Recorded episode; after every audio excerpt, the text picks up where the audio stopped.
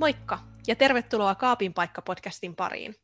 Kaapin paikka on podcast, jossa kurkistetaan hengellisyyden ja sateenkaarevuuden risteyskohtiin turvallisen tilan periaatteita noudattaen. Yhdessä vaihtelevien vieraiden kanssa mietimme, missä on Kaapin paikka uskonnoissa ja hengellisyydessä, ja onko siellä Kaapille tilaa. Kaapin paikka on tuotettu yhteistyössä Sinuiksi palvelun sekä Kyyhkynen lehden kanssa.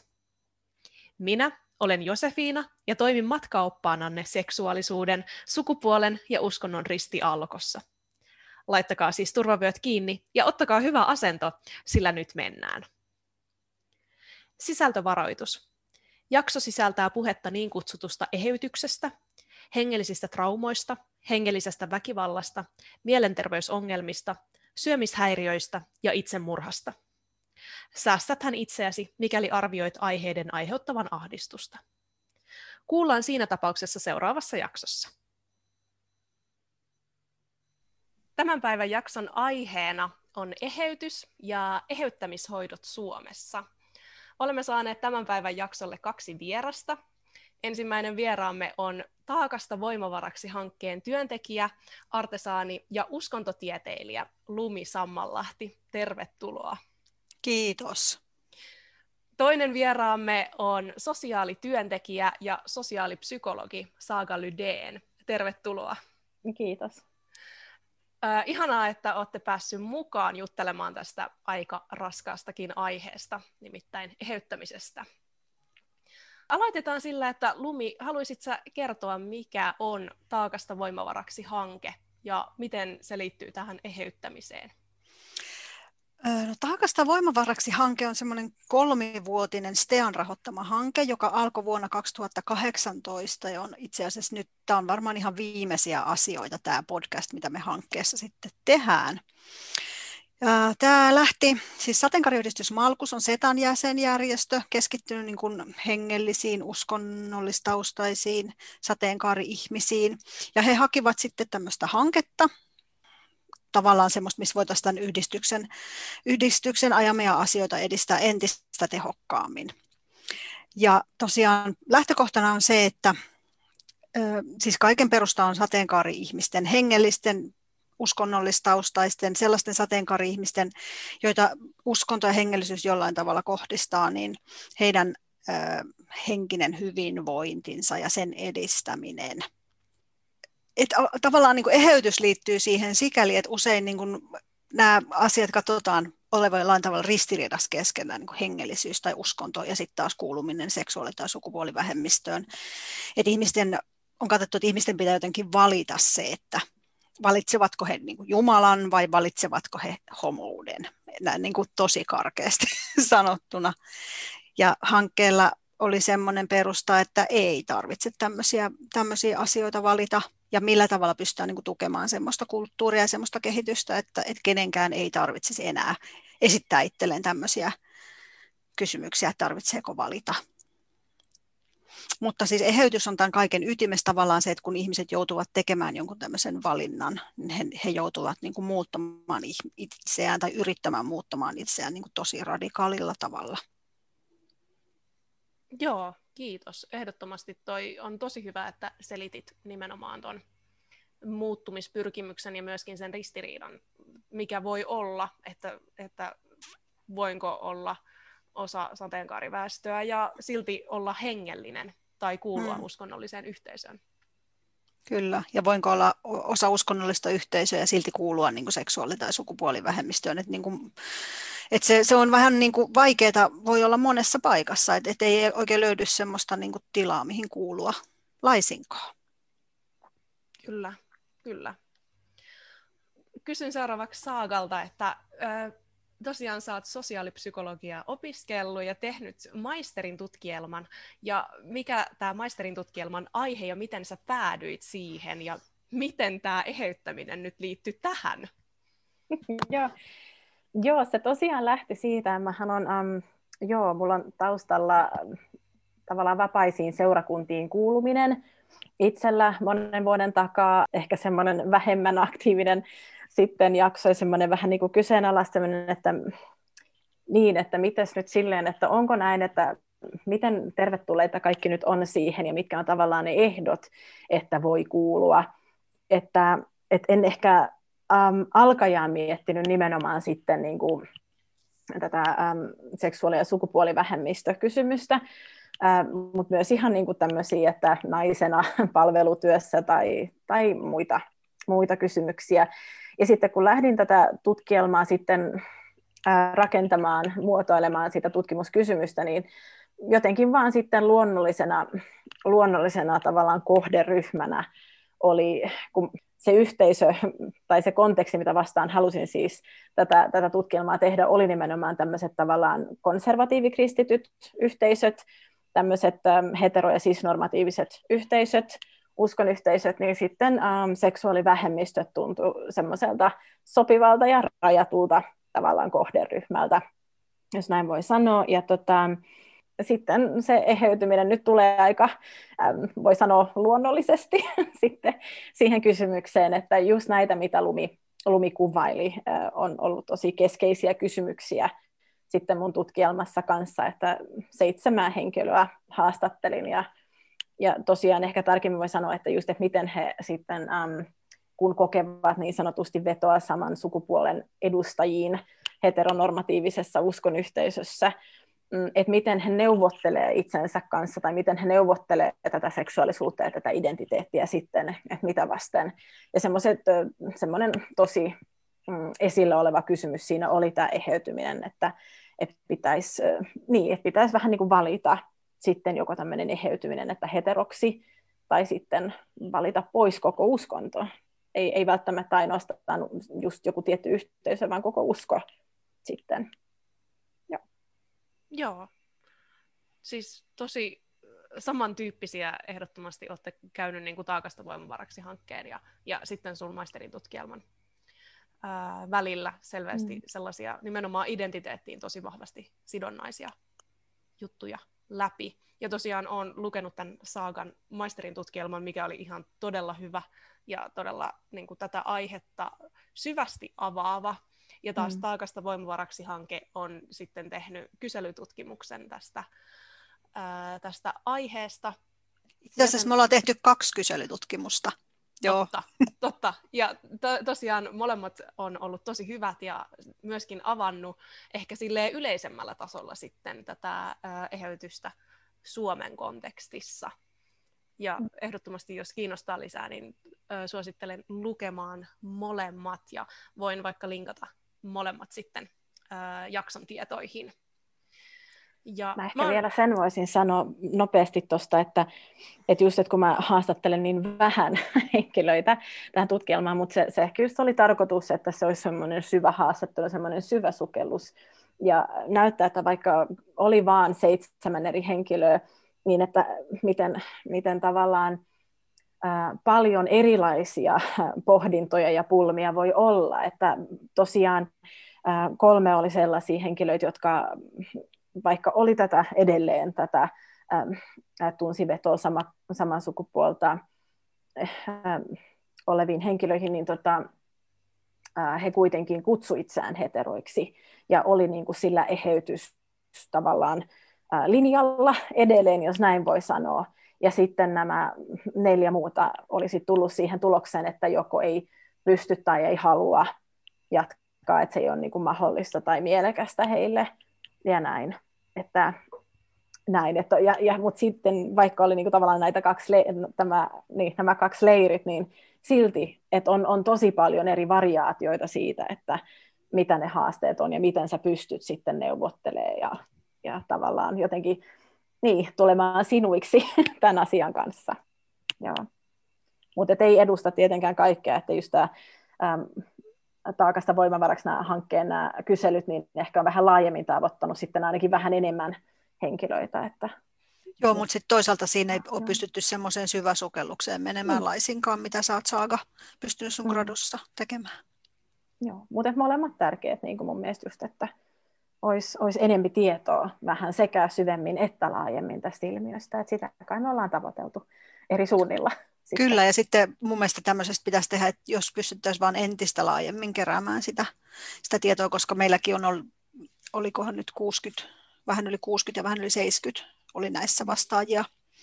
Että jos saisi semmoisia niin vielä laajempia aineistoja, niin se olisi tosi, mm. tosi hyvä. Se olisi tosi tärkeää sen, että saataisiin lisää tietoa ja nimenomaan se, että sit sitä tietoa voitaisiin soveltaa käytäntöön. Eri, eri aloilla, esimerkiksi sosiaali- ja terveysalalla. Mä oon omalta taustaltani teologi ja erikoistunut sitä kautta sitten uskonnollisiin yhteisöihin ja ilmiöihin. Ja silti mulle tämä eheytys oli aika tosi tuntematon ennen kuin äh, luin sitten Taakasta voimavaraksi hankkeesta ja niitä eheytyskyselyitä ja niiden vastauksia. Ja varmaan tämä eheytys on aika monelle muullekin vieras aihe, joten me voitaisiin aloittaa siitä, että mitä se eheytys on, vaikka me sitä tuossa käytiin jo aikaisemminkin läpi. Eli tota, ähm, se lumi jonkun verran varmaan teidän tuossa taakasta voimavaraksi siinä raportissa puhuitte siitä, että miksi se eheytys on terminä vähän hankala. Niin haluatko kertoa siitä vähän lisää?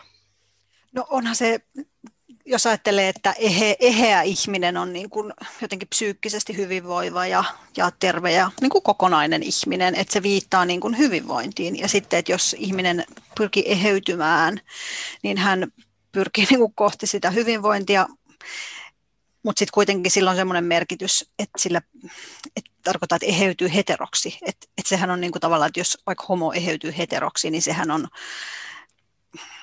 jolla väen, väen väkisin yrittää niin kuin muuttaa itsensä toiseksi, mitä hän on, niin sehän ei ole mitenkään sitten tavallaan sitä aitoa eheytymistä, vaan, vaan se on niin kuin rikkomista. Et se on tosi hankala termi, että kun, sit, kun puhuu itse niin ajattelee, että et eheyty ihmisenä, niin, niin tota, et se on semmoinen niin kuin termi, mikä aiheuttaa, aiheuttaa niin kuin varmaan sekaannusta myös, kun sitä käytetään niin kuin tavallaan positiivisena ja sitten myös semmoisena niin väki, väkivaltaa kuvaavana terminä. Mm että kyllähän siinä on sitten nämä, äm, niin mäkin kolmella eri kielellä pyörit, on pyöritellyt näitä termejä ja näin, että jotenkin, kun se tutkielmakin oli englanninkielinen, niin on käyttänyt aika kategorisesti vaan sitä muutospyrkimys sanaa, että sit siinä ei välttämättä ole sitä niin kuin positiivista tai negatiivista latausta siinä sitten, ja, ja näin, että niin, pyrkimys muuttaa sitten joko, joko seksuaalista suuntausta tai, tai sitten sukupuoli-identiteettiä ja sukupuolikokemusta ja näin. Että mä nykyään pyrin kyllä suomen kielessäkin enemmän ehkä käyttää näitä niin kuin neutraaleja ikään kuin termejä, vaikka latautunut käsite onkin joka tapauksessa. Mutta että, niin, että sitten tietenkin jos viittaa nimenomaan yhteisöihin, missä puhuvat itseeheytyksestä, tai näin, niin se on sitten että tavallaan, että olisi niin kuin selkeä, mun mielestä olisi tärkeää olla selkeä, että miksi käyttää jotain termiä ja missä kontekstissa ja mm. ketä, ketä se kuvaa, ketä se palvelee, koska usein niissä on se lataus ja se jotenkin se tietynlainen ää, niin, ideologia tai toive tai paine sen takana. Mm. Että nämä on, nämä on niin kuin tärkeitä kyllä pohtia. On, ja siis silloin kun me tehtiin meidän ensimmäinen eheytyskysely, N, mm. eheytys, siis muutospyrkimyskysely, tai eheytys, eheytyskyselyksi me sitä kutsuttiin, siis se oli vuonna 2018, ja me silloinkin mietittiin hirveästi sitä termiä ja kyseltiin niin kuin laajasti ihmisiltä, että onko teillä jotain niin kuin hyvää ideaa, niin kuin, mi- miten sen voisi ilmata, ilmasta. Ja tässä toisessa kyselyssä, me, joka oli sitten 2020, niin me alun perin käytettiin seksuaalisen suuntautumisen ja sukupuoli-identiteetin muutospyrkimykset. Niin siis se terminä on niin pitkä ja niin kömpelö, että sitten niin sit se jotenkin lipsahti siihen. Ja sitten kun ihmiset itse puhuu kuitenkin kuin siitä eheyty, eheytyksestä tai eheytymisestä, että se vaan niin kuin teki sen kielen niin hirvittävän kankeeksi. Se, se laajempi termi, että joku, joku napsakampi termi, jos joku sen keksii, niin halleluja.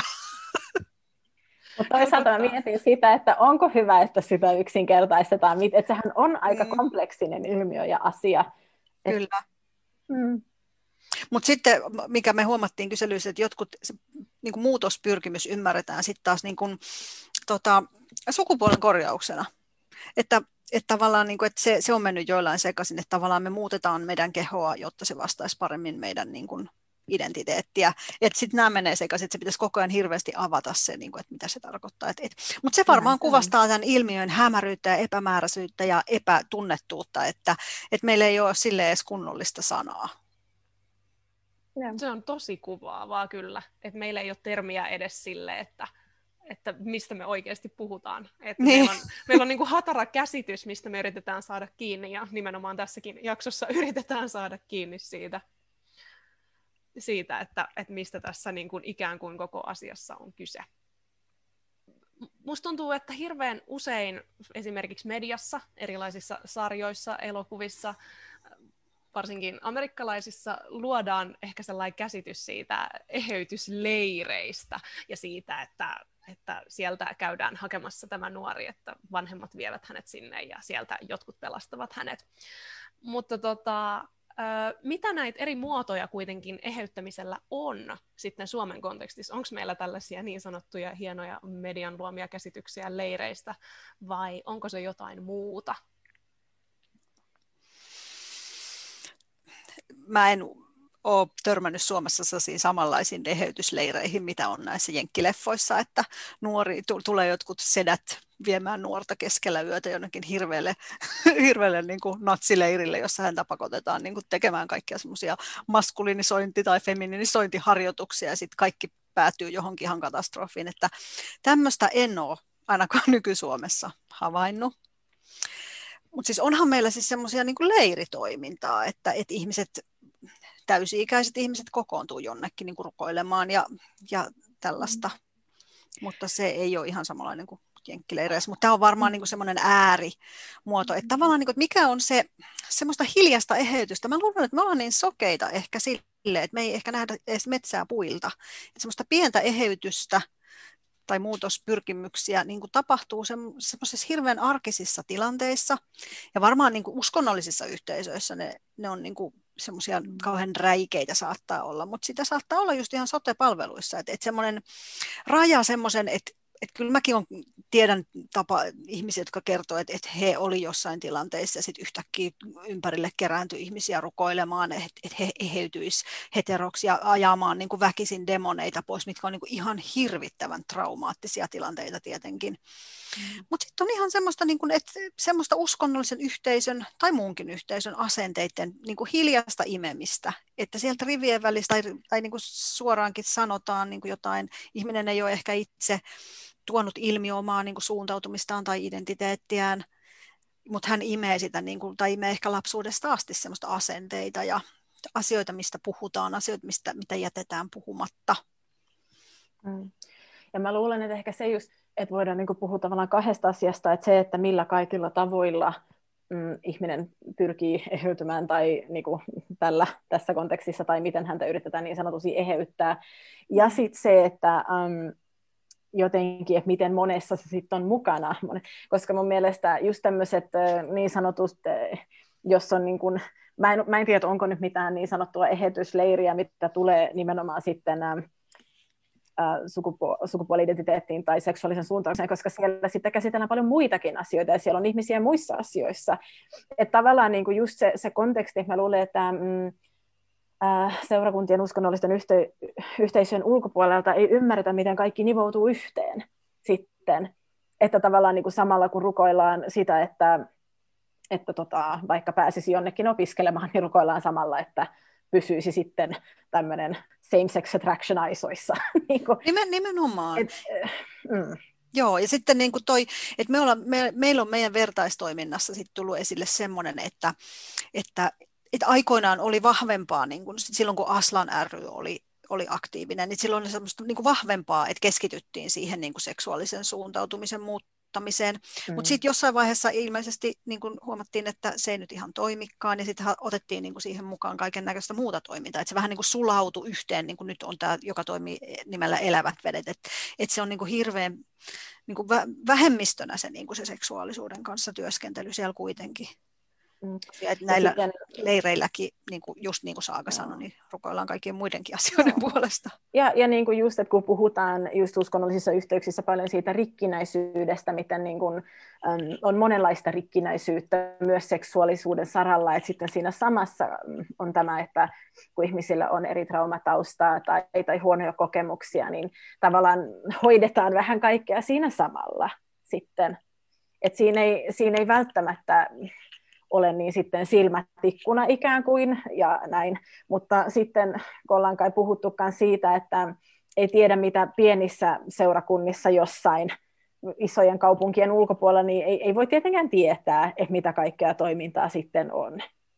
On ja kyllä kun niistä niin kun tavallaan rikkinäisyydestä tai synneistä puhutaan, niin kyllä aika monet ilmaisee sitä, että on tosiaan yksi synti nykyään ylitse muiden ja se on se homouden synti. Ja Joo. varmasti nykyään niin kun tämä sukupuolen moninaisuus on siinä rinnalla sitten mm. kyllä mm. myös. Joo, ja kyllähän siinä on just se, että sitten nähdään niin kuin yhtenä osana rikkinäisyyttä kuitenkin, että se ei niin kuin mahdu tämmöisissä siis ja heteronormatiivisissa yhteisöissä se ei mahdu semmoisen niin kuin terveen henkilön, just niin kuin, ehe, niin kuin sanoit, että mikä se eheä ihminen on. Et se on kyllä niin kuin aika kiistatonta, että sitten ei välttämättä mahdu siihen niin kuin kategoriaan, että se on kuitenkin, että vaikka ei odoteta nykyään yhtä lailla, että välttämättä pystyisi muuttamaan näitä asioita, niin, niin silti jotenkin nähdään kuitenkin, että, että, että se on jotain semmoista, mikä pitää niin kuin ihanteellisesti olisi toisin sanotaan näin. Kyllä, ja jos sitä ei onnistu muuttamaan, niin kyllä sen, niin kuin, se paine sitten pitää elää sinkkuna ja selibaatissa, niin kyllä. se on sitten hirveän vahva. No tämä just, että saako olla mukana sitten, että jos että se on ehdollista, että jos muutut jo tai jos et muutu, niin sitten elät selibaatissa tai, tai näin. Tai menet vaan edelleen, on kyllä tätä, että uskon askeleena sitten niin sanottuun heteroliittoon tai näin, että et se on kyllä aika sitten, että jos puhuttu siitä, että niin, äh, että periaatteessa oltaisiin samanarvoisia, mutta sitten jos sä et saa, ähm, sä et saa tota, tehdä, niin sä et saa olla vastuutehtävissä tai olla työllistettynä näissä ähm, heterosisnormatiivisissa seurakunnissa, niin sulle voi mennä koko joku tutkinto hukkaan, että jos sä et pysty elämään niin kuin toivotaan tai olemaan semmoinen kuin toivotaan tai pitäisi olla, niin sä et saa töitä tai et muuten vaan saa olla täysillä mukana. Et se on kyllä aika, et jotkut sanoivat, että se on veteen piirretty viiva, mutta se on kuitenkin mun mielestä myös aika selkeä. Että ei ole täysin mukana, ei ole täysin sama-arvoinen siinä sitten. Hmm. Ja sitten mikä on, mikä on mun mielestä huolestuttavaa on se, että, että, että tavallaan hyväksytään vaikka homoseksuaalisen ihmisen niin, kuin niin, kuin niin sanotut retkahdukset, että hän sitten niin kuin sortuukin johonkin niin kuin mm samaa sukupuolta olevaan suhteeseen, mutta sitten hänen pitää jälkeenpäin niin kuin katua sitä ja tehdä parannusta. Et se on niin kuin hyväksyttävää, mikä siis saattaa johtaa ihmisen semmoiseen aika ehkä rikkovaan elämäntyyliin, että aina parannetaan ja sitten aina niin kuin langetaan, että et koskaan ei pääse syntymään semmoista niin kuin, semmoista syvempää ihmissuhdetta, rakkaussuhdetta keneenkään. Ja sitten taas se ihminen, joka on vaikka 20 vuotta elänyt saman kumppanin kanssa ja perustunut ehkä perheenkin, niin häntä, hänen elämäntapansa on sellainen, että sitä ei sitten mm. seurakunnissa hyväksytä. Tämä on niin kuin hirveän ristiriitasta. Niin, että et mä, joo, täytyy sanoa, että totta kai, niin kuin, että tavallaan joo, totta kai yksilöillä on aina tietynlainen vastuu omasta toiminnastaan, mutta kyllä se tietenkin tulee itsellekin mieleen, että tämmöinen kulttuuri vähän niin kuin kutsuu semmoiseen kaksoiselämään, että tavallaan elät niin kuin sitä eheytynyttä ja henkilön elämää, että olen vaikka heteroliitossa ja näin, ja, ja sitten mä vaan välillä lankean, niin se on, se on täysin ok, että totta kai se on ikävää, mutta siitä eteenpäin, että jotenkin niin kuin, mm, tai sitten jotkuthan niin kuin piilottaa sitä sitten enemmän. Et tuntuu, että se on aika rankkaa varmaan avioliitoillekin, jotkuthan kyllä sitten toteaa, että he pystyvät niin kuin sublimoimaan tai, tai elää, niin kuin toteavat, toteavat itse, että he on ihan onnellisia niin kuin heteroliitoissa, ja ei heidän perheitä tietenkään saa myöskään kyseenalaistaa, että se, se ei ole meidän mm. paikka millään tavalla, mutta se on niin kuin just tämä vaikea, että mikä sitten on se oma valinta, että hei, että tämä onnistuu multa oikeasti ihan hyvin, versus että tämä on niin kuin mulle semmoista kaksoiselämää ja koko ajan niin kuin elän tavallaan kahden välillä jotenkin. Mm. Että se nähdään semmoisena niin kuin riippana ja taakkana se oma seksuaalisuus, jonka kanssa pitää niin kuin koko ajan taistella. Mikä on sitten taas, vaikka siinä niin kuin onnistuisikin ja se olisi onnellinen, niin onhan se aika kuormittavaa, että elämässä on joku semmoinen. On ja se, jos ajattelee sitä niin kuin puolison näkökulmaa, niin se on aika mm. traaginen, että, mm. että jon, jonkinnäköinen yhteys siihen puolisoon ei ole koskaan mahdollinen. Että sä et kuitenkaan olisi niin kuin aidosti se ehkä se ykkösvalinta. Niin, että eihän se, että saa, saa pariskunnat tehdä toki niin kuin just semmoisia valintoja kuin haluaa ja mm. jokaisessa liitossa haasteensa, mutta niin, että se on kyllä aika erityinen haaste, sanotaan näin, tämä, tämä aihealue, että sen kanssa sitten toimeen tuleminen itse tai avioliitossa, niin se on kyllä aika, aika huimaa, kun koko ajan pitää taistella jotain tiettyä vastaan sitten ja mm. näin. Ja sanottakaa nyt se, että näinhän se niin kuin tutkitusti on, että yleensähän se ei mitenkään sit tapahdu tämmöinen muutos. Että jotkut raportoi, että on tapahtunut, sitten saattavat kyllä suurimmassa osassa tapauksessa todeta myöhemmin, että ei sittenkään tapahtunut tämä muutos ja näin, mutta että suurimmalle osalle se ei ole mahdollista, niin sitten se on aika raskasta lähteä, etenkin jos sä ajattelet, että se avioliiton kautta muuttuisi tämä sun suuntaus, niin, niin se, on, se on iso taakka asettaa kyllä sitten avioliitolle ja itselle ja kumppanille. Kyllä, ehdottomasti. Ja varsinkin jotenkin luo aikamoiset paineet sille avioliitolle siitä mm. saman tien. Ja ehkä nyt niin kuin mitä tässä ollaan kaikkea puhuttu tämän mun kysymyksen jälkeen, niin ehkä voi vaan todeta sen, että niin kuin seksuaalisuus ylipäätäänkin on tosi iso ja ihmistä määrittävä ja niin kuin kokonaan määritteleväkin asia. Niin siis nimenomaan, että sillä on tosi monta eri muotoa sit sillä niin sanotusti heytyksellä tai sillä muutospyrkimyksellä, että et siinä ehkä tulee esille se kokonaisvaltaisuus sitten niissä uskon yhteisöissä, tai missä sitä muutospyrkimystä pyritäänkään sitten harjoittamaan. Et se ei ole vaan sellainen, että, että nyt puhutaan tästä seksuaalisuudesta tai että nyt pyritään muuttamaan tätä seksuaalisuutta niin kuin tässä hetkessä tai tällä leirillä tai tässä saarnassa tai kohtaamisessa. Eli se liittyy niin paljon siihen muuhunkin elämään, niin kuin koko ihminen kokonaisuudessaankin liittyy kaikkeen muuhunkin kuin pelkästään siihen seksuaalisuuteen. Aivan. Sitten ehkä tuosta yhteisöistä, nyt kun niistä vähän päästiin jo pureutumaan niihin, että millaisissa yhteisöissä sitten tällaista niin sanotusti kokonaisvaltaisuutta muutospyrkimyksiin on täällä Suomen kontekstissa tapahtunut? Saaga, sulla on ainakin tietoa tästä nimenomaan mm. kristillisissä yhteisöissä, mm. niin haluatko avata vielä sitä ja sitten kysyisin sen jälkeen Lumilta saman, sulla on ehkä vähän laajemmin tietoa täällä Suomen kontekstissa. No ehkä semmoinen um, yleiskommentti, että, että nythän on näin, että mikään kristillinen uskonyhteisö, virallinen kirkko tai tämmöinen yhdistys, niin ei toistaiseksi um, tue esimerkiksi samaa sukupuolta um, olevien henkilöiden välisiä avioliittoja. Ei, ei niin kuin mikään et, et periaatteessa niin mä en tietenkään voisi sanoa jokaisesta ää, kirkosta tai seurakunnasta, että miten just siellä toimitaan, mutta minusta se on mainitsemisen arvoinen asia, että tota, äm, se sitten, että on vaihtelevia käytäntöjä, että mä luulen, että tosi harva seurakunta aktiivisesti itse niin sanotusti hoitaa jäseniään tällä niin kuin eheytyssaralla että sitten just ohjataan ehkä eläviin vesiin tai muihinkin ohjelmiin, tai on joku henkilö jossain, joka osaa niin kuin tätä tematiikkaa. Ähm, että tota, sit toki voidaan niinku rukoilla välillä seurakunnissakin, mutta mä en tiedä, mitä Lumi ajattelee. Mun, mun käsitys on, että et, et toki niinku voidaan jutella ehkä se, mutta et, et enemmän kyllä, jos, jos tästä pystyy juttelemaan, niin ohjataan muualle kuitenkin, että sitten on niitä tahoja tai henkilöitä. Jotkut enemmän eettisesti kestäviä, jotkut vähemmän. Ehkä näin voisi sanoa. Mm. Ja, ja varmaan, niin enemmän niin... koulutuksella tai vähemmän koulutuksella, muodollisella, näin voisi sanoa. Mm. Varmaan niiden yhteisöjen sisälläkin on niin kuin paljon eroavaisuuksia, miten eri ihmiset ajattelee asiasta, miten eri työntekijät ajattelee asiasta. Että...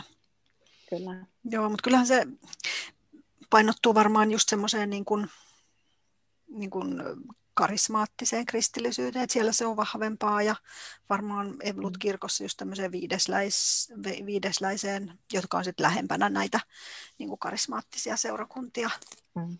Et ehkä veikkaisin, että jossain niin kuin, vaikka lestadiolaisuudessa eihän se niin kuin hyväksyttävää ole, mutta en mä usko, että siellä niin kuin aktiivisesti eheytetään. Siellä on enemmän sit se seli, selibaattimalli, Aivan. että sinne olet hyväksytty, mutta et tietenkään niin kuin toteuta sitä käytännössä, sitä seksuaalista suuntautumista, etkä, etkä niin kuin elä siinä niin kuin sukupuoli-identiteetissäsi, jos se ei ole niin kuin heidän käsityksensä mukainen. Mm.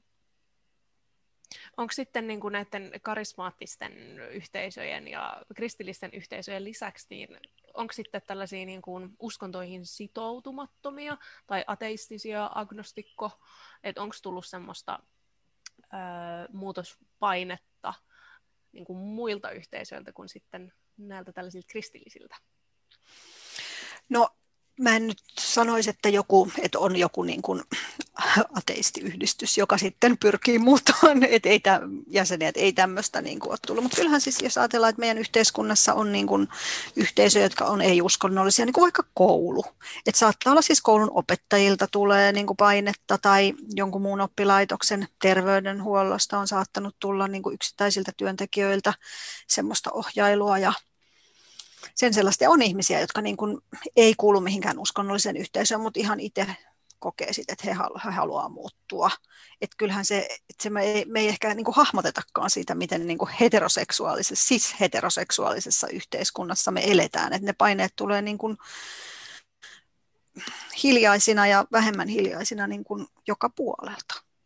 Ja tuli tosiaan mieleen, että, että tota, äh, miten vähän äh, työvälineitä erinäisellä henkilöstöllä kouluissa tai sotepuolella on tulla toimeen tai kohdata äh, nuoria tai yleensä kaiken ikäisiä henkilöitä, joilla on joku, joku muu semmoinen seksuaalisuuntaus tai sukupuoli-identiteettikokemus kuin siis hetero, että, että se on kyllä, joo, että se, se voi vaihdella hirveästi varmaan kunnittain ja ihan niin kuin asiointiyksiköittäin se, että miten tulee kohdatuksi hmm. ja näin. Ja, ja kun puhuttiin myös siitä vapaaehtoisuudesta, niin minusta on tärkeä pointti, että ei ainoastaan uskonnollisissa yhteisöissä imetä, vaan ihan vaan muissa yhteisöissä ja, ja yhteiskunnassa muuten saatetaan nimeä hyvin vahvasti tämä siis heteronormatiivisuus, että on, on vääränlainen, jos ei koe itseään heteroksia niin kuin, äh, ole siis sukupuolinen sitten. Että, tota, niin, että mikä on se vapaaehtoisuus siinä sitten, että vaikka itse lähtee omalla, niin kuin, niin, omalla painolla seurakunnissa tai sen ulkopuolella, niin mihin se vapaaehtoisuus tavallaan perustuu, mistä se heräte tulee, niin sitä voi syvästikin pohtia sitten. Mm. Toi on toi on tosi, tosi hyvä pointti ja nimenomaan ehkä se, että, että meillä ylipäätäänkin on kielessä, kuten tässä podcastissakin puhutaan kaapista, niin nimenomaan se kaapista tulemisen, että eihän sille olisi tarvetta, ellei me elettäisi sellaisessa yhteiskunnassa, joka olisi tällainen siis heteronormatiivinen. Et se on edelleen aika sellainen vakiintunut, vakiintunut käsite ja ää, ajatus siitä, että jotenkin tulee ulos siitä siis heteronormatiivisuuskuoresta jonain muuna kuin sen yhteisön tai yhteiskunnan odotusten mukaisesti. Tämä eheytys voi siis kohdistua niin kuin seksuaalisuuteen tai sukupuoleen tai mahdollisesti myös molempiin. Ja miten ihmiset sitten oli yhdistänyt tämän homoseksuaalisuuden ja uskon Jumalaan? Tai korkeampaan mm. voimaan, mikä se sitten tilanne on ollutkaan siinä, että et onko ihmiset sitten uskonut sen, tota, siihen Jumalaan sen eheytykskokemuksen jälkeen, tai miten ikinä, mitä sä sanoisit tähän saaga? No joo, että niitä kokemuksia on tosiaan niin paljon erilaisia ihan mun tutkielmankin haastateltavien keskuudessa, kuten muutenkin, mutta että ja kyllä ne, varmaan ne menetelmät kyllä siihen, että on tosi tärkeää, että että kohtaa muita semmoisia uskovia, jotka pystyy elämään toisenlaisen sukupuolikokemuksen tai seksuaalisen suuntauksen kanssa. Että et näkee, että ahaa, että niinku se malliesimerkki on aika tärkeä. Mutta sitten ähm, kyllä, en mä, en mä tiedä sanoisiko ikävä kyllä, mutta että semmoisen epäonnistumiskokemuksen kautta, että hei, että mä en pysty niin sanotusti eheytymään tai on niin kuin mahdollista. Ja sitten tavallaan saattaa olla, eikä siihen on semmoinen riskivaihe sitten, että ihmisen mielenterveys saattaa järkyä ja paljon muun muassa just näitä ihan itsemurhayrityksiä tai onnistuneitakin niin sanotusti itsemurhia siinä kohti. Mutta jos siitä pääsee eteenpäin ja huomaa, että mä oon edelleen elossa, ehkä mulla on se edelleen Jumala suhde, hän ei ole niinku hylännyt mua ja tämmöistä, että sitten alkaa ehkä avautumaan pikkuhiljaa semmoiselle mahdollisuudelle, että hei, ja sitten ehkä tulee niin kuin, tavattua siinä sitten, kun etsii muualtakin vastauksia kuin just sen oman uskon yhteisön sisältä tai sen, tava, niin kuin sen oman uskon yhteisön tavasta tutkia raamattua tai puhua asioista, niin just tämä vertaistuki on tärkeä. Mutta mut se kyllä on, se on, joillekin se ei ole mahdollista, että he ei näe, että he pystyvät uskomaan ja niin kuin, hyväksyä muuta kuin, niin kuin niin, siis sukupuoli-identiteettiä ja heteroseksuaalista suuntausta. Et näin. Mutta että kyllä se, mä sanoisin, että semmoisen, niin kuin, että, että, että on kontakteja, mi- mihin mahtuu muita kokemuksia, ja sitten just ikävä kyllä tämmöisen niin kuin epäonnistumisen kautta, tai että tämä ei toimi. Mitä Salumi sanoisi? Niin, mä, mä just katson itse asiassa täällä meidän niin kuin näitä viimeisen kyselyn vastauksia elämänkatsomukseen liittyen, että, että tota, että osa oli varmaan vähän niin kuin, että, että edelleenkin ehkä jatkosta uskova, uskomista, mutta oli hyvin epävarmoja siitä omasta kelpaamisestaan. Just, että, että kristillisissä yhteisöissä oli tämmöistä. Mutta sitten oli se, että, että, tota, että myös irtauduttiin siitä uskosta, että haluanko mä edes uskoa. Että tavallaan sitten se oli ehkä jonkinnäköinen niin kuin ateismi tai agnostismi, mihin pyrittiin, mutta huomattavan paljon ihmisiä kyllä niin kuin edelleen usko, että he, he löysivät ehkä sitten semmoisen niin toisenlaisen suhtautumisen siihen omaan uskoon, toisenlaisen yhteisön. Veikkaisin, että tämmöiset sateenkaarimessut ja tämmöiset niin kuin sateenkaarikristilliset tapahtumat on todella tärkeitä tässä ja semmoiset hyväksyvämmät muutkin yhteisöt. Ja sitten oli sellaisia, jotka on löytänyt niin kuin ihan vaikka jostain luonnon uskonnoista niin kuin ihan uuden hengellisen maailman ja kodin itselleen. Ja, tai yli semmoinen yleishengellisyys, että, että sitä uskoa ei oltu hylä, hylätty, mutta sitä ei enää niin kuin sidottu mihinkään tiettyyn mm. yhteisöön. Että hirveän monenlaisia ratkaisuja mm. on ihmisillä. Joo. Ei toki toi, että monenlaisia ratkaisuja, mutta sitten just, että ne, jotka pystyy pitämään niin kuin molemmista kiinni, niin siinä se vaatii sitten eri, eri niin kuin, äh, strategioita jotenkin. Kyllä. Ja näin. Joo. On niin kuin just tämä, että kyseenalaistaa sen yleensäkin kirkon auktoriteetin tai raamatun auktoriteetin tai sitten vaan tietyn raamatun tulkinnan. Ja se voi olla hyvin monisäikeistä, että miten pystyy sitten niin kuin sitä palapeliä tekemään. Kyllä. Mm. Ja toikin on varmasti sellainen asia, että, että mihin voi olla vaikea sit löytää sitä tukea ja semmoista, niin kuin, että mistä löytää vaikka jotain teologisia perusteluja sille, että millainen mä oon. Että se voi olla tosi yksinäinen ja rankka prosessi, että pystyy hyväksymään niin kuin molemmat itsessään. Mm. Seksuaali, seksuaalisuuden, sukupuolen ja sitten sen uskon.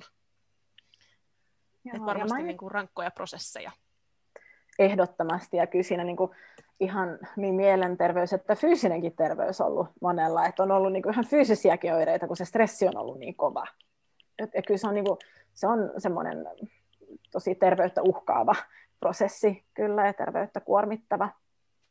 On joo, ja meillä on semmoisia niin meidän hankkeen kautta tutustuttu ihmisiin, joille se eheytyminen siis on niin kuin saanut aikaan ihan niin kuin todella psyykkisen sairastumisen, psykoosisairauksia tai tämmöisiä on ollut, on puhjannut ihmisillä tämän seurauksena. Joo, mulla olikin tässä seuraavana heti aiheena, että, että millaisia vaikutuksia sitten tällaiset niin kuin seksuaalisuuden ja sukupuolen muutospyrkimykset on jättänyt ihmisten elämään. Totta kai niitä on varmasti siis laaja joukko kaiken näköistä, mutta mitä näin niin kuin esimerkkeinä?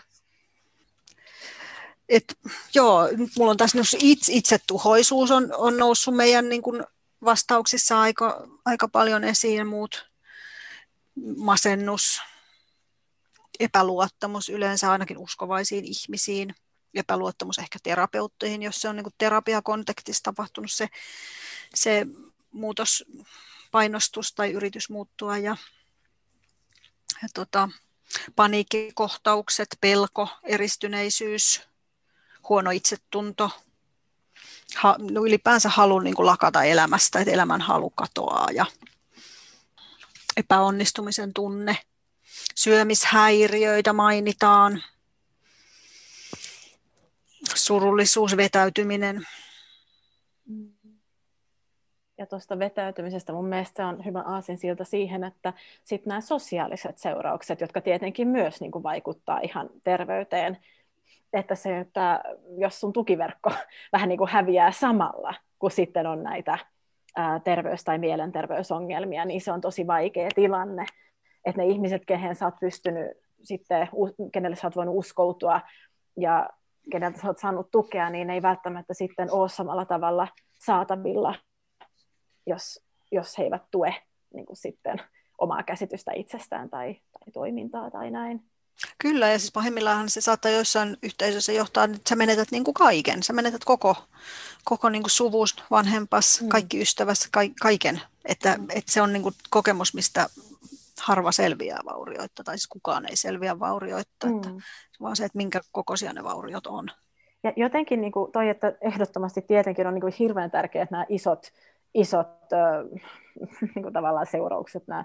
Mutta et se, että se voi olla yllättävän ähm, vaikea, ihan tämmöiset niin sanotut pienetkin efektit, että, mm. että se, että niin kuin, tietää, että on vähän erilainen tai että puhutaan vähän jollain tavalla.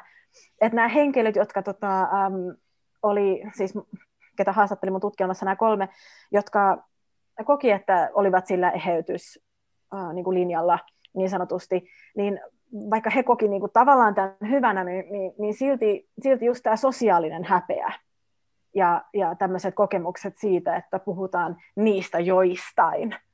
Mm. Et, et se, sekin voi olla yllättävän niin kuin ihan niin, semmoinen jotenkin tosi järisyttävä kokemus, että, että mä en olekaan yhtä, yhtä niin kuin hyvä kuin muut, tai että mä jotenkin joudun piilottamaan jotain, mä häpeän jotain, ja näin. Joo, ja sitten vielä mm. se, että, että, että ne, mikä, mikä itselle tuntuu ehkä isoilta mm. asioilta, niin muiden silmissä ne näyttää hirveän pikkuasioilta. Ja sitten niin. kukaan ei myöskään niin kuin tunnista sitä, että miten, mm. miten rankkoja ne on. Että, että sitten itse leimautuu semmoisen niin yliherkäksi ja mm. ylireagoivaksi. Ja, Tämä. Että ehkä semmoinen hyvä sana on toiseuttaminen, mitä englanniksi mm. tulee, tämä othering.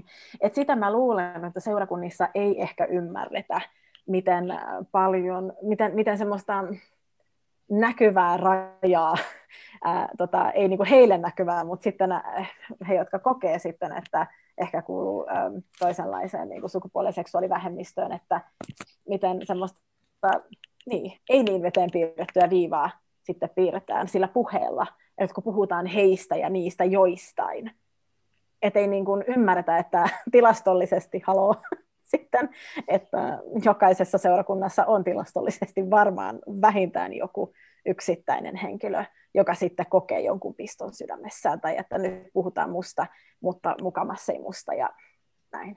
Mm.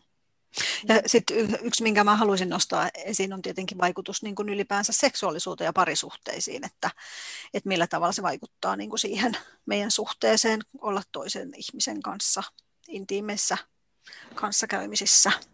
Ja sitten tässä on meidän kyselyyn oli vastannut ihmisiä, jotka olivat niin suorastaan niin pakottanut itsensä vähän vastenmielisiin seksisuhteisiin ja ylipäänsä no. niin kuin tämmöistä.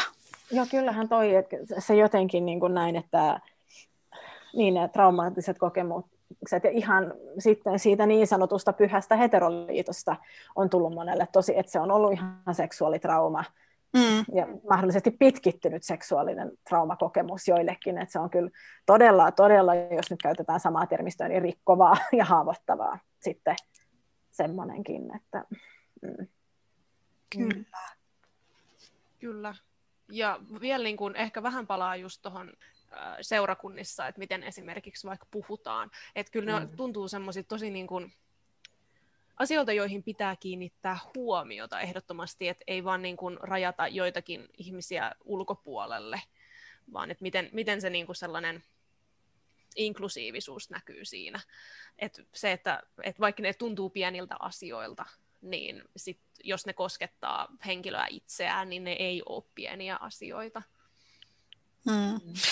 Mutta sitten siinäkin tulee helposti semmoinen niin vähän semmoinen, että et epävarma ja niin jotenkin vähän skitsofreeninen olo, että tavallaan jos yritetään kauheasti olla inklusiivisia ja toivottaa kaikki tervetulleiksi, mutta sitten on tietty raja, että no kyllähän sä oot tosi tervetullut ja sä oot, me rakastetaan sinua, että sä oot täysin tasa-arvoinen, mutta kuitenkaan sä et saa toteuttaa tätä käytännössä, että mm. et, mm. et se, sit se, niin se inklusiivisuus pitäisi sit viedä niin oikeasti sinne loppuun asti, eikä koska sitten se taas rikkoo, että et, et ihminen ei oikein niinku ymmärrä, että mistä tässä on kyse. Et mä oon tervetullut, mutta mä en ole tervetullut. Et mä oon, mutta mut mä koen, että mä en ole. Että, että, että mä oon yliherkkä, kun mä, mä reagoin tälleen, vaikka kaikki on niin ihania ihmisiä ja toivottaa mut niin sydämellisesti tänne tervetulleeksi ja hyväksyy.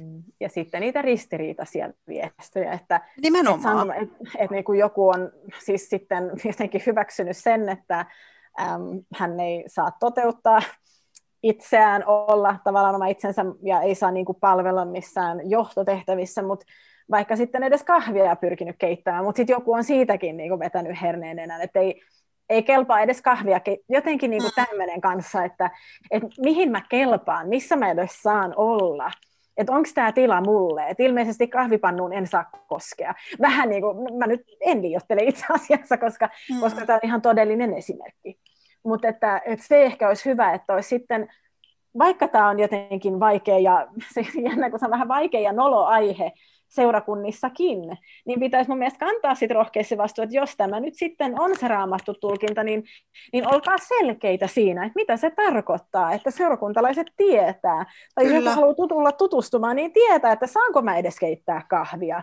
vai missä se raja kulkee hmm. sitten, milloin mä oon hyväksytty, milloin mä en ole niin, heitetään jopa pois, koska joissain, niin. äh, joissain äh, kirkokunnissa niin ihan niin, kuin, niin, suljetaan muodollisesti pois, jos tulee ulos kaapista. Et se on hyvä tietää sitten, että mitkä on ne seuraukset.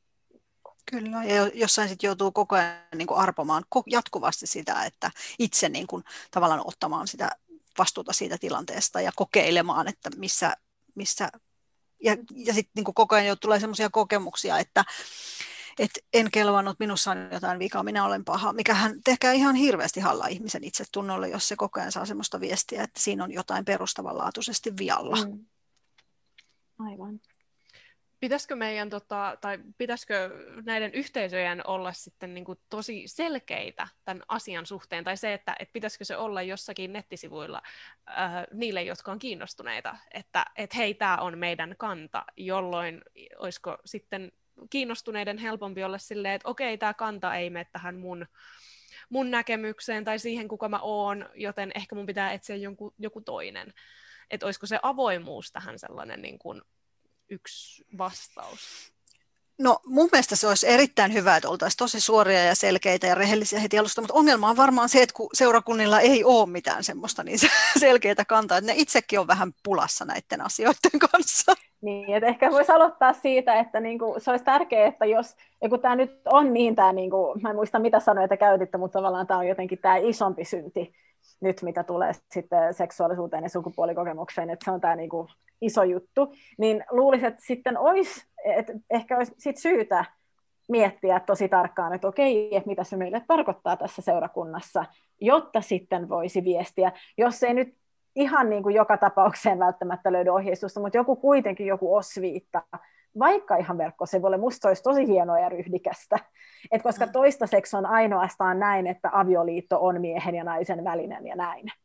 Mutta et se ei mun mielestä riitä kyllä, että toki sekin on hyvä tietää, että okei, että mua ei voi, mua ei täällä vihitä sitten kumppani, jos hän ei ole. Mutta sekin on vähän, että Evolut-kirkossa avioliitto on miehen ja naisen välinen, mutta sitten käytännössä kuitenkin on pappeja, jotka vihkii samaa sukupuolta olevia pareja, että, että kaikki on niinku semmoista niin. epämääräistä hämärää mössöä.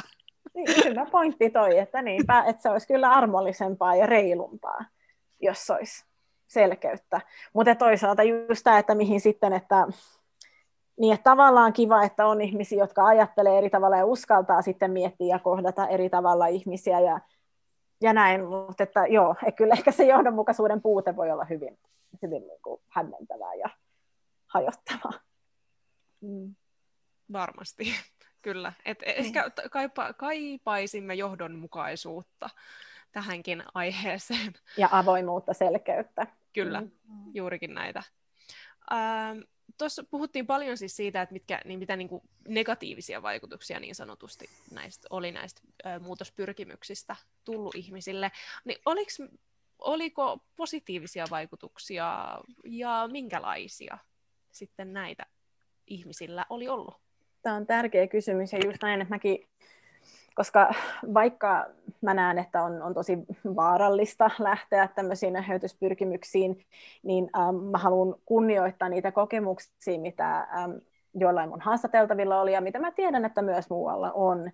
Että monilla on ihan niin kuin melkein jopa puhtaasti hyviä kokemuksia, ja sitten voi keskustella, että mistä se johtuu, ja näin, mutta kuitenkin, että, että niin kuin sanoin, niin siinä monessa tämmöisessä niin sanotussa eheytystoiminnassa ei ole kyse siitä, että tuijotetaan siihen seksuaalisuuteen, että nyt hep, naps, muutu, tai, tai sukupuolikokemukseen tai näin, että, että siinä hoidetaan ihmistä myös aidosti, sitten kohdataan ja rakastetaan.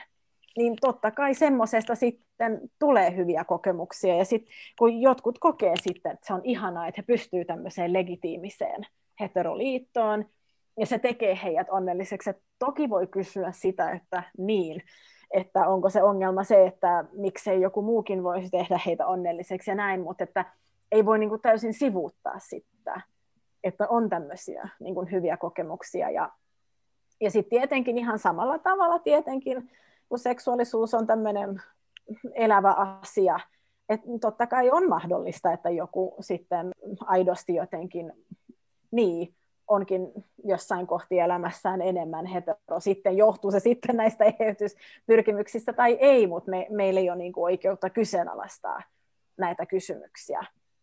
Et musta toisaalta, mutta se vaan niin kuin mun mielestä vahvistaa tätä pointtia, että vaikka on joitain hyviä kokemuksia, niin se ei saa olla niin kuin se, että joku pieni osa kokee hyväksi tämän, niin se ei oikeuta sitä, että tungetaan muut samaan muottiin ja odotetaan heiltä sitä samaa kokemusta. Et, mm. Joo, se ei ole sitten reilu semmoinen. Joo, se on varmaan se, niin kuin, että, että tiedän siis lukuisia tapauksia, niin kuin vaikka sateenkaaripiireistä, jossa ihminen on ollut vaikka vannoutunut lesbo ja sitten se, sit se jossain vaiheessa niin kuin vuosien jälkeen onkin suhteessa niin kuin miehen kanssa. Näitä on niin kuin tosi paljon. Se, on niin kuin spontaaneja muutoksia saattaa tapahtua tai sitten sellaista, että ihminen yleensä toteaa, että on niin kiva tyyppi, että vaikka se nyt ei ole se, niin kuin se ehkä just täyskymppi niin seksuaalisesti, niin silti niin kuin tämä suhde on niin, niin palkitseva, että onhan sitä. Ehkä se on ongelmallista jossain niin kuin eheytysajatuksessa, että, että ne ei ole samanarvoisia kuitenkaan niin kuin ne seksuaalisuuden ilmaisut tai toteuttamiset, että se, se on niin kuin se, että jotenkin pitää, pitää pyrkiä pois ja tukahduttaa joku osa itsestään, eikä se ole niin semmoista spontaania. Vaikka tosi just niin kuin Saaga sanoi, että, että ehkä semmoinen järjestäytynyt eheytys, toiminta on just semmoista, että hoidetaan sitä ihmistä. Ja sitten se on niin kuin sivutuote se seksuaalisuuden muutos, mutta käytännössä siellä kuitenkin rivin, rivien välissä usein tulee jatkuvasti se, se, niin kuin se ajatus siitä, että seksuaalisuudessa on, että et vain heterous on Jumalan tahdon mukaista. Että ei se nyt ole niin mm. arvovapaata, mitä ehkä annetaan ymmärtää. Et ehkä se ongelma on just siinä, että, että onko tilaa sitten äm, päätyä eri tuloksiin. Että niin. Tämä on ehkä se ongelma, että se vapaaehtoisuus, että toki moni hakee vapaaehtoisesti semmoista hoitoa, missä on näitä eheytyselementtejä, mm. ihan niin sanotusti vapaaehtoisesti, mutta äm, onko siellä sitten tilaa äh, huomata jotain muuta? Tämä on ehkä se niin kuin, haaste tässä, ja just se, että mitä se vapaaehtoisuus siinä sitten on ja mihin se perustuu, tämmöiset kysymykset. Niinpä että tapahtuu, on, onko siellä tilaa sitten taas jollekin, joka keskiässä huomaa, että en olekaan hetero, vaan olenkin mm. niin kuin homo. Ja jotain tämmöistä, että ei, todennäköisesti mm. ei ole sitten, tähän ei tueta niin, niin voimakkaasti. Mutta mä mietin, kun mä, me ihan meidän kyselyssä kysyttiin näitä hyviä tuloksia, niin semmoinen niin kuulluksi ja hyväks, hyväksytyksi tulemisen tunne on joillain ollut, että ehkä ihminen, joka on tosiaan ollut siellä kaapissa, ja sitten se löytää jonkun paikan, missä hän voi niin kuin olla avoimesti sitä, mitä on, vaikka varovaisesti yritetään, yritetäänkin ohjailla niin kuin heter, siis heterosuuntaan, niin, niin se kuitenkin, että on paikka, missä löytää ehkä vertaistukea ihmiset, jotka on samanlaisessa tilanteessa, niin se voi olla tosi vapauttavaa löytää sen oman paikkansa. Ja sitten sit, sit hyviä kokemuksia ihmiset, ihmiset koki sen, että he on niin oppinut paljon itsestä ja tullut niin lopulta itsevarmaksi, tullut varmemmaksi, että hei, että mä oon tämmöinen, että mä oon käynyt läpi semmoisen prässin, että nyt mä niin voin sanoa, että, että tota, kuka olen ja mitä haluan. Et, että kyllähän semmoinen niin jollain tavalla kasvattaa ihmistä, että joutuu käymään sen identiteettinsä niin kuin palapalalta läpi ja, ja miettimään niin kuin kaikkia juttujaan. Tosin joku aina sanoi, että se, kun sanotaan, että, että mikä ei tapa, se vahvistaa, niin kyllä se usein kuitenkin menee, että mikä ei tapa, niin se aiheuttaa posttraumaattisen stressin häiriön. Että, tota, kyllä. Joo. mutta kyllä se, niin, mutta kyllä se niin kuin moni asia on, niin kuin he on kokenut, että he, tota, ja niin kuin, et, että tota, et pienellä aikavälillä se niin kuin sai jaksamaan sitä elämää, ja, mutta sitten pitkällä mm. aika, aikavälillä se sitten ehkä rikko kuitenkin. Mm. Ja tota, sitten se nostettiin esiin, että eheytymiskulttuurissa puhuttiin niistä seksuaalisista traumoista tai seksiaddiktioista, mihin on ehkä vähän hankala jossain muualla mm. saada, saada apua. Mielestäni kiteytys, vaikeudet ovat kasvattaneet minua ja mm. olen oppinut paljon itsestäni ja ymmärrän erilaisuutta ja en pidä asioita enää niin itsestäänselvinä. Tämmöisiä hyviä puolia tästä on kanssa tullut. Joo. Esille toi oli kyllä, äh, luin niitä eheytysraportteja, mitä olette tehnyt Taakasta voimavaraksi hankkeessa, niin, niin kyllä toi jotenkin paisto hyvin vahvasti sieltä läpi, just se sellainen, että, että mulle on käynyt tämä kamala kokemus ja olen kokenut sen tällaisena ja tällaisena, mutta nyt mä oon kuitenkin tässä ja mä oon selvinnyt siitä ja, ja jotenkin se sellainen, että huomaa ehkä sen, että ne ihmiset on osannut sitten käsitellä sitä asiaa ainakin jollakin tavalla, että nähdään se kuitenkin sellaisena, että hei, tästä on selvitty. Mm. Vaikka totta kai se vaikuttaa niin kuin loppuelämään se kokemus. Mm. Mutta nimenomaan se, että, että ehkä siitä on mennyt jo jonkin aikaa sitten siitä kokemuksesta, tai että sitä on ainakin käsitelty, jos ei Joo. muuta. Joo, ja kyllä osa siis, niin kuin Saagakin sanoi, että sen ihan mm. itse kokemuksenkin, että koki, että siinä on kuitenkin myös niitä hyviä puolia siinä itse, itse niin kuin eheytyksessä. Mutta nämä on kuitenkin meidän, meidän kyselyssä vähemmistönä nämä, jotka koki siinä hyviä puolia. Joo. Ja jotenkin mä mietin tässä, minusta on tärkeää tuoda esiin, että joo, me ollaan tämmöinen aika yksilökeskeinen yhteiskunta, että vaikka puhutaan nytkin ilmiöstä, mikä on yhteisöihin hyvin sidottu, niin, niin puhutaan niistä yksilöiden kokemuksista hyvin pitkälle, mutta just tämä vastuullisuus, että minusta olisi tärkeää kyllä painottaa sitten, että nämä, jotka osallistuu tämmöiseen eheytystoimintaan, että kun tiedetään, että miten paljon vaikeita ja traumatisoivia kokemuksia niihin liittyy, että siinä kannettaisiin sitä vastuuta, että vaikka sitten suuri osa on silleen, no niin, olen vahvempi kuitenkin tämän kokemuksen jälkeen, niin että et, et, et siinä kyllä, kun siinä mahdollisesti äm, tekee todella suurta vahinkoa ihmiselle, sitten, niin että et, et todellakin miettiä sitten, että mitä on tekemässä ja millä, millä osaamispohjalla ja onko selkeä ymmärrys tämän ihmisen tilanteesta ja tahtotilasta ja kaikkea. Että siinä kyllä mun mielestä sitten, että seurakunnat ei välttämättä aina ymmärrä myöskään, että sitten tosi moni ihminen vaan häviää tavallaan yhteisöstä. Yhtäkkiä ei tule enää, ei käy enää. Ja, ja, ja sitten niin mä en tiedä, että velkooko koskaan kukaan näistä uskonyhteisöistä, että hei, että te satutitte mua. Että niin et joutuvatko hirveästi vastuuseen siitä sitten, vaikka olisi ollut ihan hyvän tahtosta mahdollisesti, niin, niin kuitenkin, että tämä vastuukysymys mun mielestä yhteisöllä on kuitenkin vastuu. Että vaikka toimii niin kuin, omien uskomusten mukaan todella hyvällä asialla sitten, niin tämä vastuukysymys on minusta tärkeä. Mm. Toi on tosi, tosi hyvä ja tosi tärkeä pointti, koska ei, tämäkin on sellainen asia, mistä nimenomaan, koska tästä ei ole puhuttu tästä tällaisesta eheytystoiminnasta niin sanotusti seksuaalisuuden ja sukupuolen muutospyrkimyksistä, niin niistä ei olla puhuttu, niin sitten myöskin se, että, että onko nämä yhteisöt joutuneet ikään kuin vastuuseen tai että joutunut vaikka kuinka hyvällä, hyvällä tahdolla nimenomaan tehdään ja mm. halutaan auttaa sitä ihmistä. Mm. Ja mä luulen, että mikä, mikä on tavallaan ymmärrettävää, että sit halutaan nähdä, että se ihminen pahoinvointi johtuisi jostain muusta hänen omasta synnissä tai siitä maailmasta, mihin hän on mennyt. Että se jotenkin mä joo, perään kuuluttaisin semmoista rehtiä vastuunkantoa. Ja sitä, että uskallettaisiin kohdata, että ehkä me tehtiinkin jotain väärin, vaikka oli hyvä tahto. Mm. Mm. Kyllä. Nyt tässä vielä ennen kuin ihan lopetellaan, meillä aika alkaa tulla vastaan. Tota, haluaisin vielä siihen tarttua näin ihanasti lopuksi, että et onko tähän niin kun, eheytystoimintaan, seksuaalisuuden sukupuolen muutostoimintaan, onko siihen puututtu Suomessa?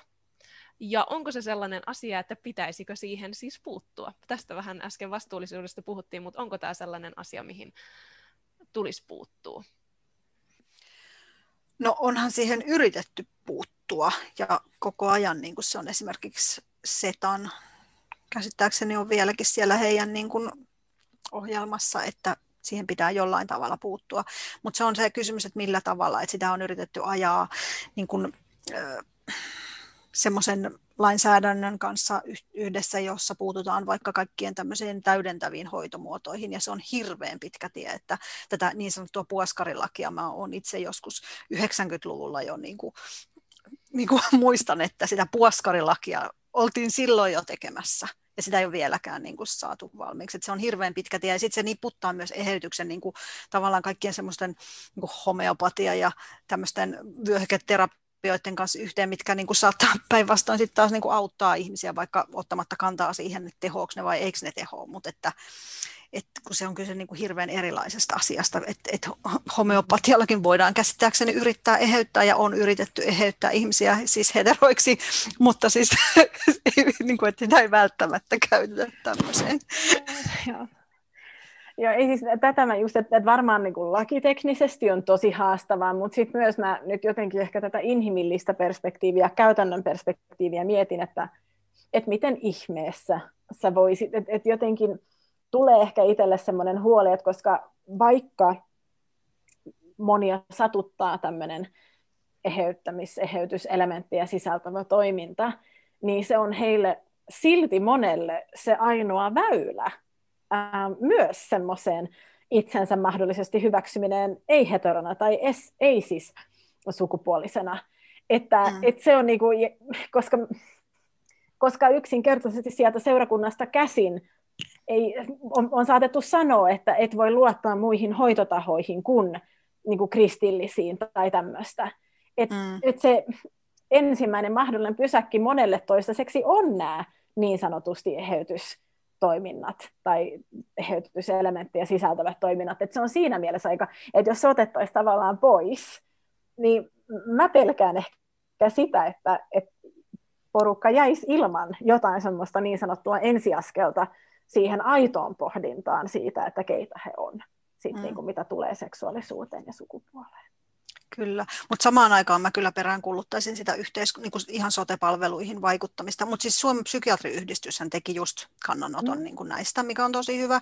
Et, et, ja sitten semmoinen niin kuin vaan kannanottoja enemmän ja enemmän, ja siis onhan se, eihän se ole mitenkään niin kuin käypää hoitoa se ihmisen seksuaalisen suuntautumisen tai sukupuoli-identiteetin niin kuin muuttaminen, mm. että et, et sen tietoisuuden lisääminen ja sitten vaan niin kuin koulutus, että tämä. Et, kyllä, että niin sotepalveluissakin ylipäänsä niin kuin ei, ei tunnisteta uskontoon liittyviä kysymyksiä useinkaan tarpeeksi hyvin, eikä tunnisteta seksuaalisuuteen ja sukupuoleen liittyviä kysymyksiä. Et tietoisuuden mm. lisääminen vaan, milloin, niin kuin, milloin tota, vaikka uskonnollisen eheytyksen kohteeksi joutunut ihminen saa asianmukaista tukea vaikka mennessään niin kuin kertomaan ongelmistaan jonnekin mm. sotepalveluihin.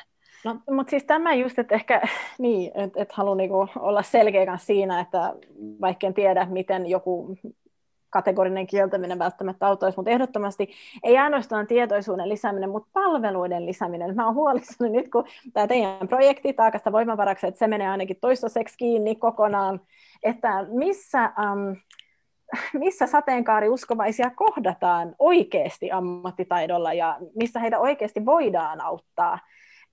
Tämä on semmoinen niin huoli. Mun mielestä ehdottomasti pitäisi olla ihan valtakunnallisella tasolla ja ehkä jopa julkisella puolella jotenkin semmoista osaamista, vaikka on pieni ryhmä. Mutta sateenkaari uskovat, niin he, heillä on tosi, heidän on vaikea edes hakeutua avun piiriin, saatika sit saada semmoista asianmukaista apua. Et se mm. olisi mun mielestä semmoinen ensisijainen. Ja se voi olla myös jotenkin hankala ehkä tuolla julkisella puolella ymmärtää se, että, että kuinka paljon se hengellisyys ja uskonnollisuus vaikuttaa siihen kokonaisvaltaisuuteen, mistä ollaan nyt puhuttukin tosi paljon siitä kokonaisvaltaisesta hoitamisesta. Että sitten mm. se on jotenkin, mm. voiko ajatella myös julkisella puolella työskentelevä ihminen niin, että se ei kuulu heille, että se kuuluu sinne, sinne uskonnollisille yhteisöille. Mm.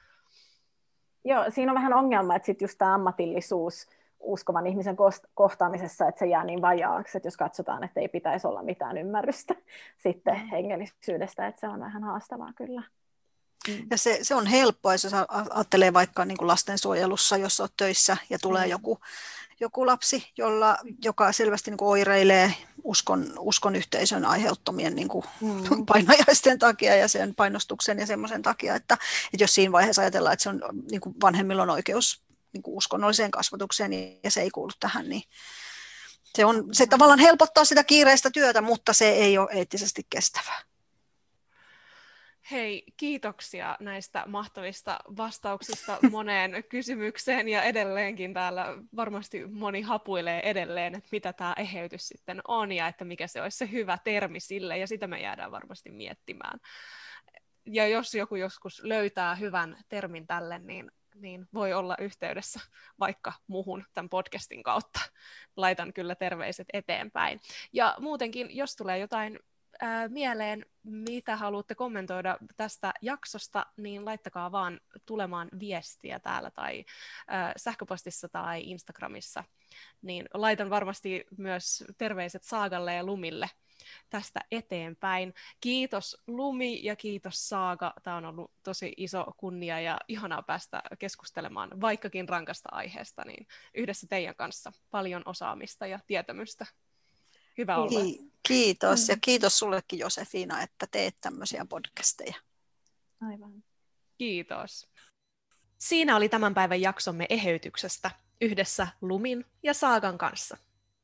Eheytyksen käsittelyyn on saatavilla apua. Sinuiksi-palvelun kautta voit saada apua puhelinpäivystyksen ja anonyymin verkkovastauspalstan kautta vaikeiden asioiden käsittelemiseen. Lisää tietoa löytyy osoitteesta sinuiksi.fi. Mikäli haluat antaa palautetta tai mietteitä tämän päivän jaksosta, sitä voi antaa sähköpostilla osoitteeseen kaapinpaikkapodcast at gmail.com tai liittyä mukaan keskusteluun Instagramissa at kaapinpaikkapodcast. Kiitos kun kuuntelit ja tervetuloa mukaan myös ensi kerralla. Heippa!